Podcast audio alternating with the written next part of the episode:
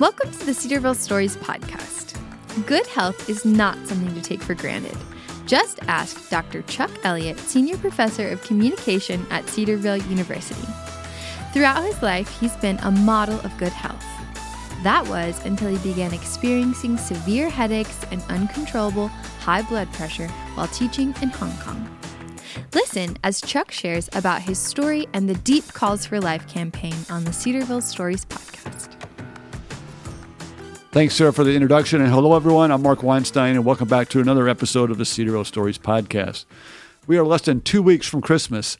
And as we reflect on this time, I am hopeful that today's podcast will be a conduit the Lord uses to provide the gift of life for my guest, Dr. Chuck Elliott, Senior Professor of Communication at Cedarville University. Dr. Elliott has been on the faculty at Cedarville since 2003 after teaching several years at Hong Kong Baptist University.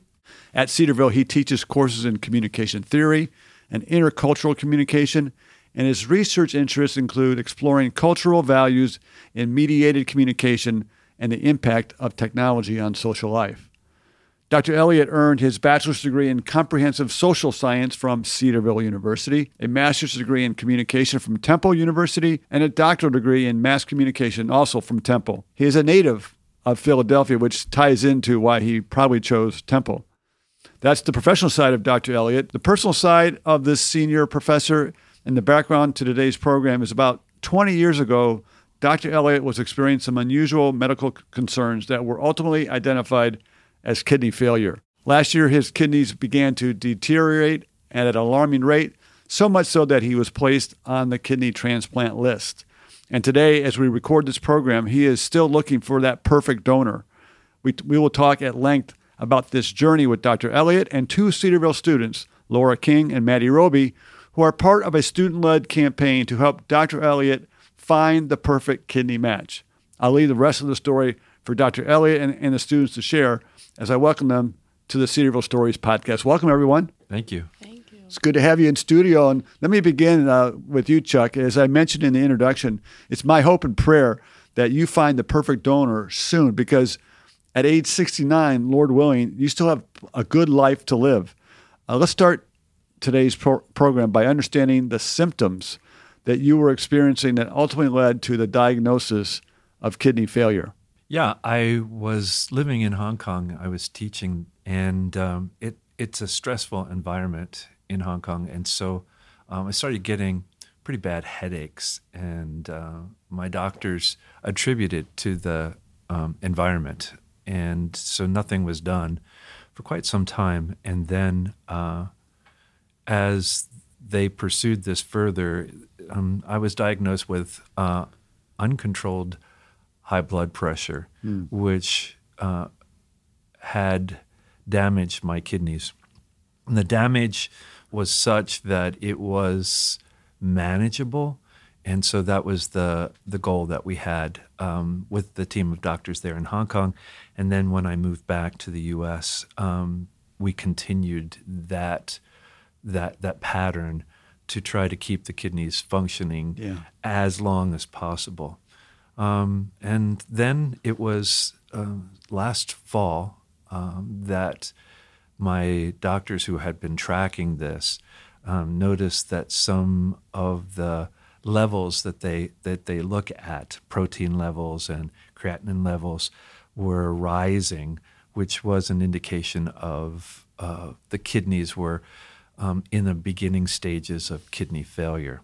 And so um, they, they tracked that over the next couple of months. And in May of this year, uh, the kidneys went into kidney failure. And um, I started uh, experiencing all the, the symptoms of uremia, which is the, the collection of toxins in, in your system yeah. because the kidneys aren't filtering that out. Right. So that that's what what led to the next stage, which was um, a dialysis option, and they gave me two options for that. There was uh, hemodialysis, which is a cleaning of the blood, and that takes place two or three times a week for several hours at a dialysis center. Or um, I could do peritoneal um, dialysis, which uh, allows you to do it at home at night Yeah. for eight and a half, nine hours a night, um, which puts a fluid into your body that absorbs the toxins and then flushes that out. Yeah, and we may get more into that detail. So back back to the time when you had the uncontrollable high blood pressure, and then the diagnosis of um, it looked like kidney failure. How, how surprising was that to you at the time? Because I assume you were in good health up until then. Yeah, it was not only surprising to me, it was surprising to the doctors who um, expected once they had the high blood pressure controlled that the kidney functions would return. yeah. Yeah, but they didn't. Okay. Because it had been too long term and the, the kidneys really took a hit during that time. How high was your blood pressure? You know, I I I couldn't tell you that at this point in time. That it's it's such a distant memory, and we've come such a long way that um, the the fact that my blood pressure um, was under control f- ever since then, and continues to be under control now, it, is something that Yeah. kind of washed that memory away. I guess maybe a better question is, had you ever uh, had any history of high blood pressure in your family? No, and so that's why nobody expected that. Right. So we weren't looking for it. Yeah. So you got the diagnosis. I mean, that has to be a little startling. How, how did you guys respond? You and your wife and family respond to the news that you're going down this path, and it's it's a serious path. Well, when we first got the news in, in Hong Kong, it was it was kind of relief because they said, you know, if you, you know, if you have good doctors who are tracking this for you and you're you're keeping on top of it, you're you're doing everything that you can to take care of your kidneys. Yeah. Um, they could last for quite some time, and and ultimately, um, they said, at that point in time, uh, it, you're you're not without hope because kidney transplants are are, are a routine type of surgery these Right. days. Right. So um, that was that was the original aspect of it. Um, when things started to go south uh, about a year ago in fall of 21, um, it, it was kind of a shock because things had been so stable for such a long period of time. Yeah. And um, I can remember um, when the nephrologist, that's a kidney doctor, when the nephrologist said to to me, "Would you be willing to um, get a kidney transplant?" And I thought, "Wow, where did this come from?" And um, I thought things were relatively stable. And she said, "Things are starting to move in that direction." And she's been extremely um, preemptive in the way that she's dealt with it. Yeah. So uh, I uh, started the process, and it's it's a seven step process as, at Ohio State, um, where there's education, there's counseling, there's a social worker involved, and um, and it, it takes quite a bit of time. There's uh, testing uh, of of your um, of your blood. They took 21 vials of my blood to Wow. uh, at one shot, which you know, it was like, thank you for being a vampire today, you know. So um, they um, and got through that process. So in January of this past year, I was actually listed for a Okay. kidney.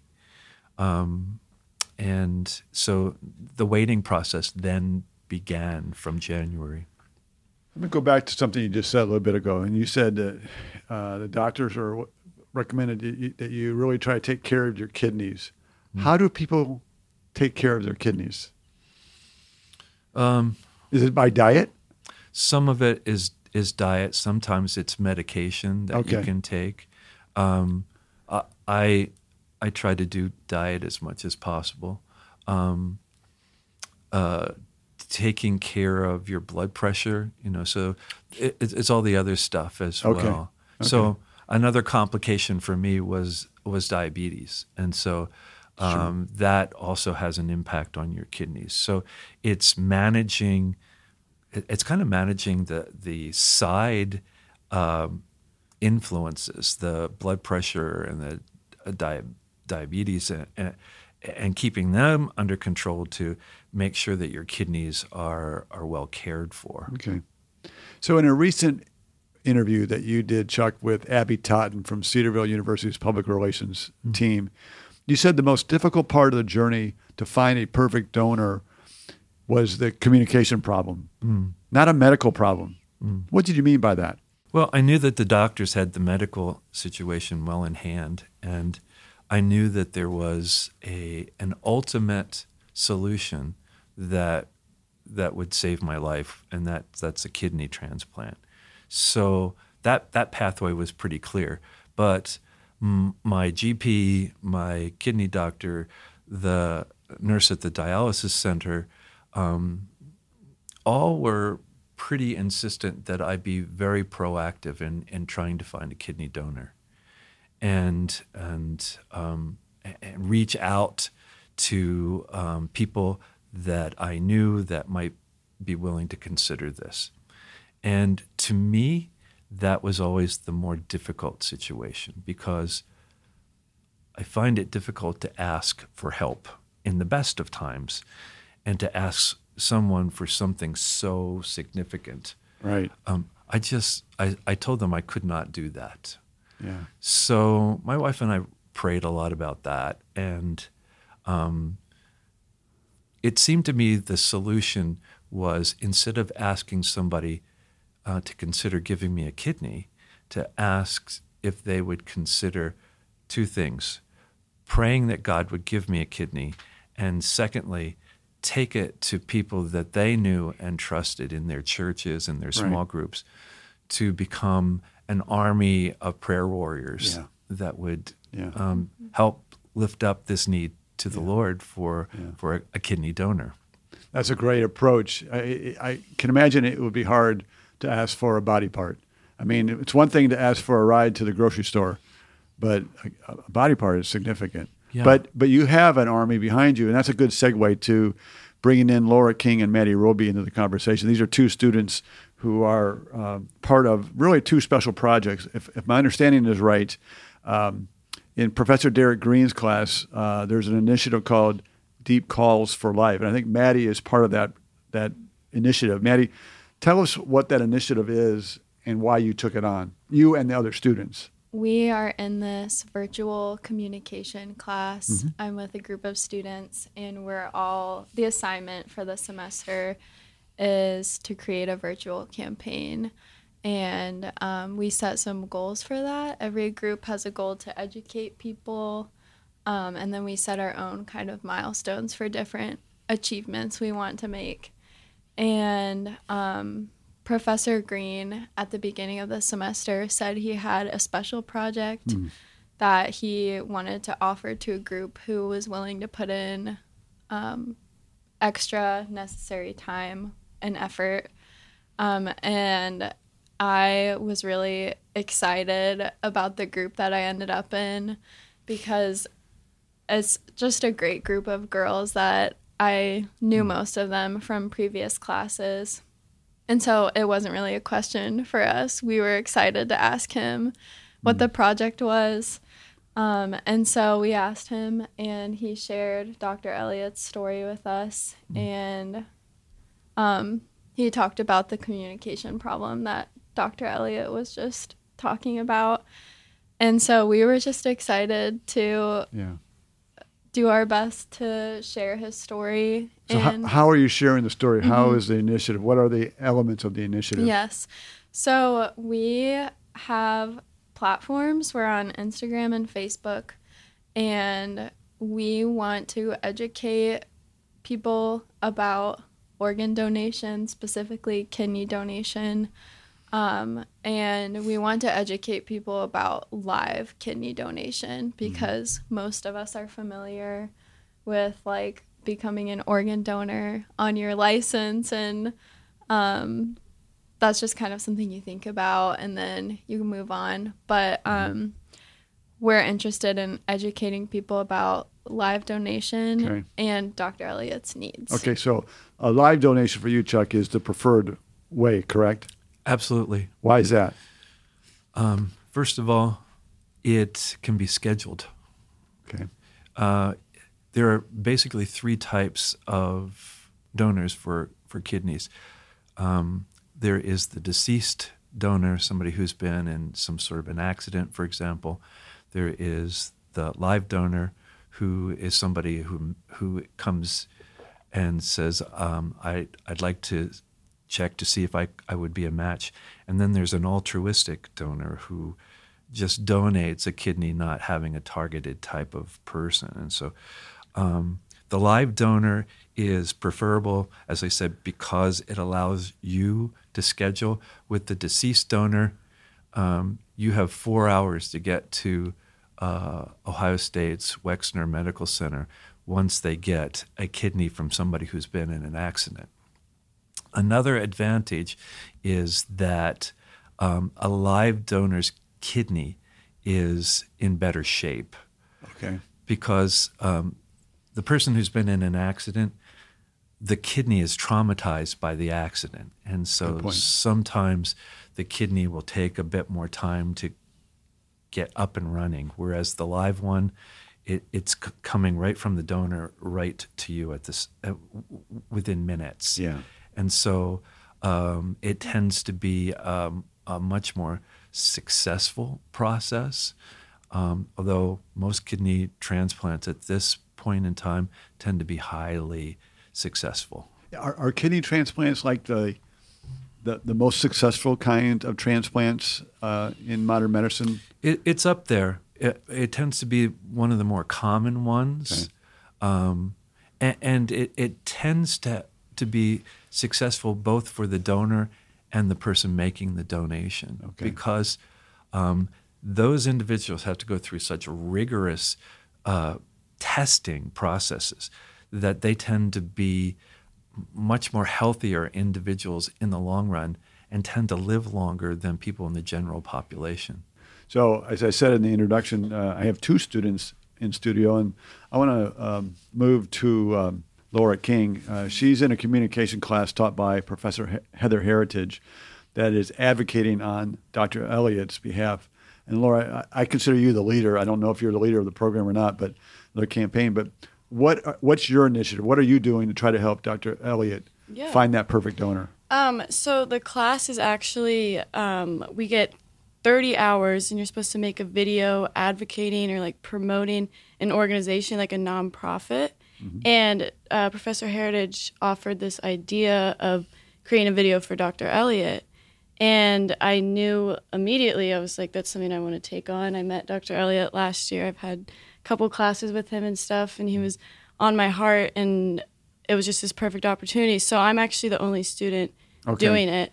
Uh, so you are only, the leader. So I am, yeah. I, it's it's kind of it's kind of crazy. I feel like I don't really have like the resources or like the the skills really to be doing it. So I've been relying on God a lot for that. But it has been extremely rewarding and very exciting. Yeah. And I don't, yeah, it's been It's been great. So let me ask both of you. Yeah. Uh, so the campaigns have been going on for several weeks now. I take mm-hmm. it. Uh, do you have any successes that you can share or any results? Yeah, I mean, I've seen so much support every time I tell somebody about this. I've had students that want to be a part of it in some way. So many people offering resources for me to like make the videos, and like even professors who are supporting me to help support Dr. Elliott. Yeah. Okay. Mm-hmm. How about you, Maddie? Yeah, we've had a lot of um, support through comments on social media. A lot of people are joining us in prayer for Dr. Elliott. But we've also had a lot of people message us directly and ask for links to the Wexner Medical Center. Um, people have called and they're interested in learning like real life steps about seeing if they're eligible to donate. So we've had a lot of interest, and the Lord has just provided so many people to pray with us. That's neat. And I and I also know, as I shared before we even recorded, that um, for our listeners, Dr. Elliott and this, these two students plus others, um, they were part of a TV interview at Local 12 TV in Cincinnati a couple weeks ago. That interview has generated more than 100 clicks uh, to the story, and possible maybe one of those clicks could lead to the perfect donor, and that's our prayer. Mm-hmm. So um, the word is getting out, and uh, I'll just say right now, parenthetically, if you're listening to this program and you're interested or to learn about learning more, um, we'll give you more details at the end of the program how you could learn more and maybe become a the perfect donor for Dr. Chuck Elliott. So, Chuck, back to you. As you mentioned earlier, the hardest part of the journey um, has been communicating your need of a new kidney. So, when you see Kyla students like Laura and Maddie and all the others who are participating, rallying around you and telling your story, what does it mean to you? It's overwhelming. It's it's humbling. It's um, it, it's amazing to see what they're doing. Um, they're they're gifted individuals, and they're using their time and their gifts to help me to do something I can't do. Um, there is there is something that my wife and I um, wanted to come out of um, kind of a desperate situation that we found ourselves in, and that was that something good might come out of this, and that God might be glorified in that process. Mm-hmm. And um, when these these amazing students took this on, it it was the highlight of 40 years in higher education for sure. me to be able to to say these individuals are communicating a need and helping me to survive yeah so that I can continue yeah. to serve God yeah. in the classroom which is my greatest joy in life yeah. my thought is if this podcast can be a conduit to you finding that perfect donor that will be the highlight to my professional career. Because I've, I've done a lot of different things, a lot of different schools. But when you're a part of a situation where you can help someone sustain life, mm. I don't think it gets any bigger and better than that. So that's my prayer that uh, we find the perfect donor, whether it's through this podcast or some other way. That's our hope. So we, we talked earlier about uh, that you're looking for the perfect donor. Uh, I'm curious what does the perfect donor mean? And what is a perfect donor? You know, ironically, I, I knew my part of the puzzle, but it wasn't until the students actually were doing this project that I learned the other side, which is what does that donor look like? Yeah. And if you go to the Instagram site, they have laid it out very, very clearly what you need to have. And okay. so there, there is a blood uh, typing aspect that comes into play, but then there's the health of the donor has to be um, assured, um, and um, there's some other stuff too, Maddie. Mm-hmm. Right? What do you recall? What else is involved, Maddie? I don't okay. remember all of the specifics, but we, I know, like Dr. Elliott mentioned, there's extensive testing and like family health history information is required. Is is age a factor? Like because 18 to 75 mm-hmm. is the the time span of people that can be eligible to mm-hmm. donate a kidney. Okay, and it doesn't matter who the kidney recipient is or, or that person's age, then, right? So you could you could get a kidney of a 20 year old, and, and, gender doesn't matter either. Doesn't. Mm-hmm. Right. Okay. So I, again, I learned all this because of the the work that they have put into um, what they have done on this site. The the the Instagram site is extremely um, informative yeah. about uh, what it takes to be a donor, um, why donorship fits into our Christian worldview. Yeah. Uh, and so many other aspects, even about dialysis, for example. There's a lot that they talk about about the process of dialysis. Yeah. How how can people find the Instagram site? What what do they look for? What do they search for? I have the donor qualifications pulled oh, yeah. Can I go back and yeah, go ahead. Those? So the living kidney donor qualifications are age, um, like Dr. Elliott said, 18 to 75. Okay. The donor needs to have uh, controlled blood pressure and they have to go through disease screening and gender and race are not factors and what is okay race okay mm-hmm. how, how can people yes. find how can people find the instagram site and what would you like mm-hmm. them to do yeah so our instagram and facebook are both called deep calls for life and I would just encourage the listeners to come visit the page and just take in the content. There's a lot of helpful factual information, but there are also some calls to action that people can take if they Okay. feel um, led to help us. So we have the email and the phone number for the Wexner Medical Center, and they can call and speak to someone on the phone today Okay. and learn how to begin tests to see if they could be the donor. Okay. So, Lord willing, when Chuck, you get that perfect match, what's involved in the transplant pro- transplant process?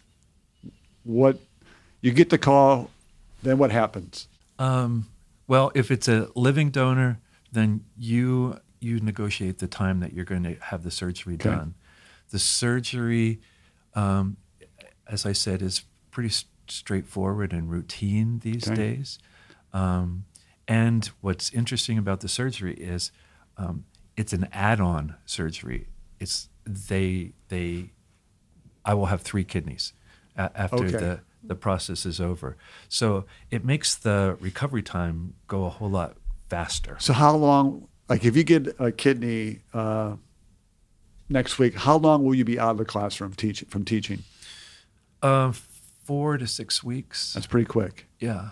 Uh, you're only in the hospital for three days. Okay. And so the recovery time at home, um, again, depends on the individual, the healing process of the individual. Um, but uh, I have met people who have gotten kidneys when I was at Wexner, and they were up and around two weeks later, Yeah. living Yeah. basically a normal life, but just taking it easy until the, the system um, gets used to the new kidney. Right. As you've each gone through this journey in different ways, you, know, you guys are advocates for Dr. Elliott, and you're you're actually living it. Um, what are some lessons or takeaways that you have gleaned from your journey that you can share with our listeners? I think one of the things that has struck me the most is the idea that as you share uh, a time of tribulation that you're going through with others, it um, it makes that journey uh, easier, but it also allows for those process those people that are um, walking with you to be able to be, be there when God provides and rejoice with you. And so um, it, it kind of brings to my mind the, the, the scripture that says, you know, we have to be a part of, of Christ's tribulations so that we can rejoice with him in the great victory that he has. Yeah. And, and as Christians, as we're followers of, of Christ, um, I have found that people that are walking with you through the, the most desperate times of your life get to share in the great rejoicing that you can have Yeah. as God does something amazing. Yeah. Laura, how about you? Um, I would say it's been pretty amazing to see as Christians we're called to come alongside people and not even how fulfilling it is to do that, but to see how much we can help and see it happening in front of us. And it's just it's been extremely amazing experience. I mean, I don't really even have words for it. Yeah. And it wasn't really even a question in my mind to not do this. Yeah. And it's just, it's been beautiful. And yeah, Just wait till the day when he gets his new kidney. I cannot wait. yeah. I cannot wait. So, Maddie, I want to turn to you. Same question, but I'm going to add one added question. So, um, tell the listeners what they can do if, if they're interested in maybe pursuing being a kidney donor or what should they do? But what lessons, first of all, have, have you gleaned from this opportunity experience? Yeah, I think um, this whole experience has just been a reminder of how the Lord equips different church members. And I know, like, working with my team in the classroom has been a really sweet reminder of God's gifts to us that we can use to serve Him and love other people. Um, and the Lord has just been, He has been glorified through the teamwork and just bearing the burden that Dr. Elliott has. Um, and we just see we just see him in scripture. He's Yeah. the God of all peace and comfort and we've just been so hmm. encouraged by Dr. Elliott and his wife's faithfulness in the situation. Hmm. Um, so yeah, the Lord has just met us in a dark in a dark situation and really encouraged us. So, h- mm-hmm. how can people respond to this podcast? Where should they go? Yes. So if you are interested in helping, um, follow us on social media, Deep Calls for Life on Instagram and Facebook, and message us with any questions. We are here to answer and Okay. um, guide you through the process. Um, and we can direct people to Ohio State to see if they're eligible. So, I, I want to encourage you to heed Maddie's advice and, and follow this initiative on the Cedarville's um, social media platforms that she mentioned. But also, if you want to go directly to the Ohio State University Wexner Medical Center, you can visit them at wexnermedical.osu.edu slash kidney donor, or you can call them toll free 1 800 293 8965. That's 800 293 8965. Press the option three, and you'll be connected to someone who can help you and help you maybe pursue this process for Dr. Chuck Elliott. So, hey guys, my time is up. I wish we had more time to talk, but thanks for you students for rallying around uh, our professor. Dr. Elliott, thank you for um, being humble enough to accept that support, and and uh, we pray in the ne- very near future that that perfect uh, match, that perfect donor, comes forward and gives you that uh, kidney that you need. So, and thanks for joining me this week on the podcast. Thank you so much. Thank you for listening to the Cedarville Stories podcast brought to you by Cedarville University. If you were encouraged by today's episode, share it with a friend. Please rate and review this podcast on your favorite podcast provider. And connect with us at Cedarville on Twitter, Instagram, and Facebook. And be sure to come back next week when we'll hear another inspiring Cedarville story for God's glory.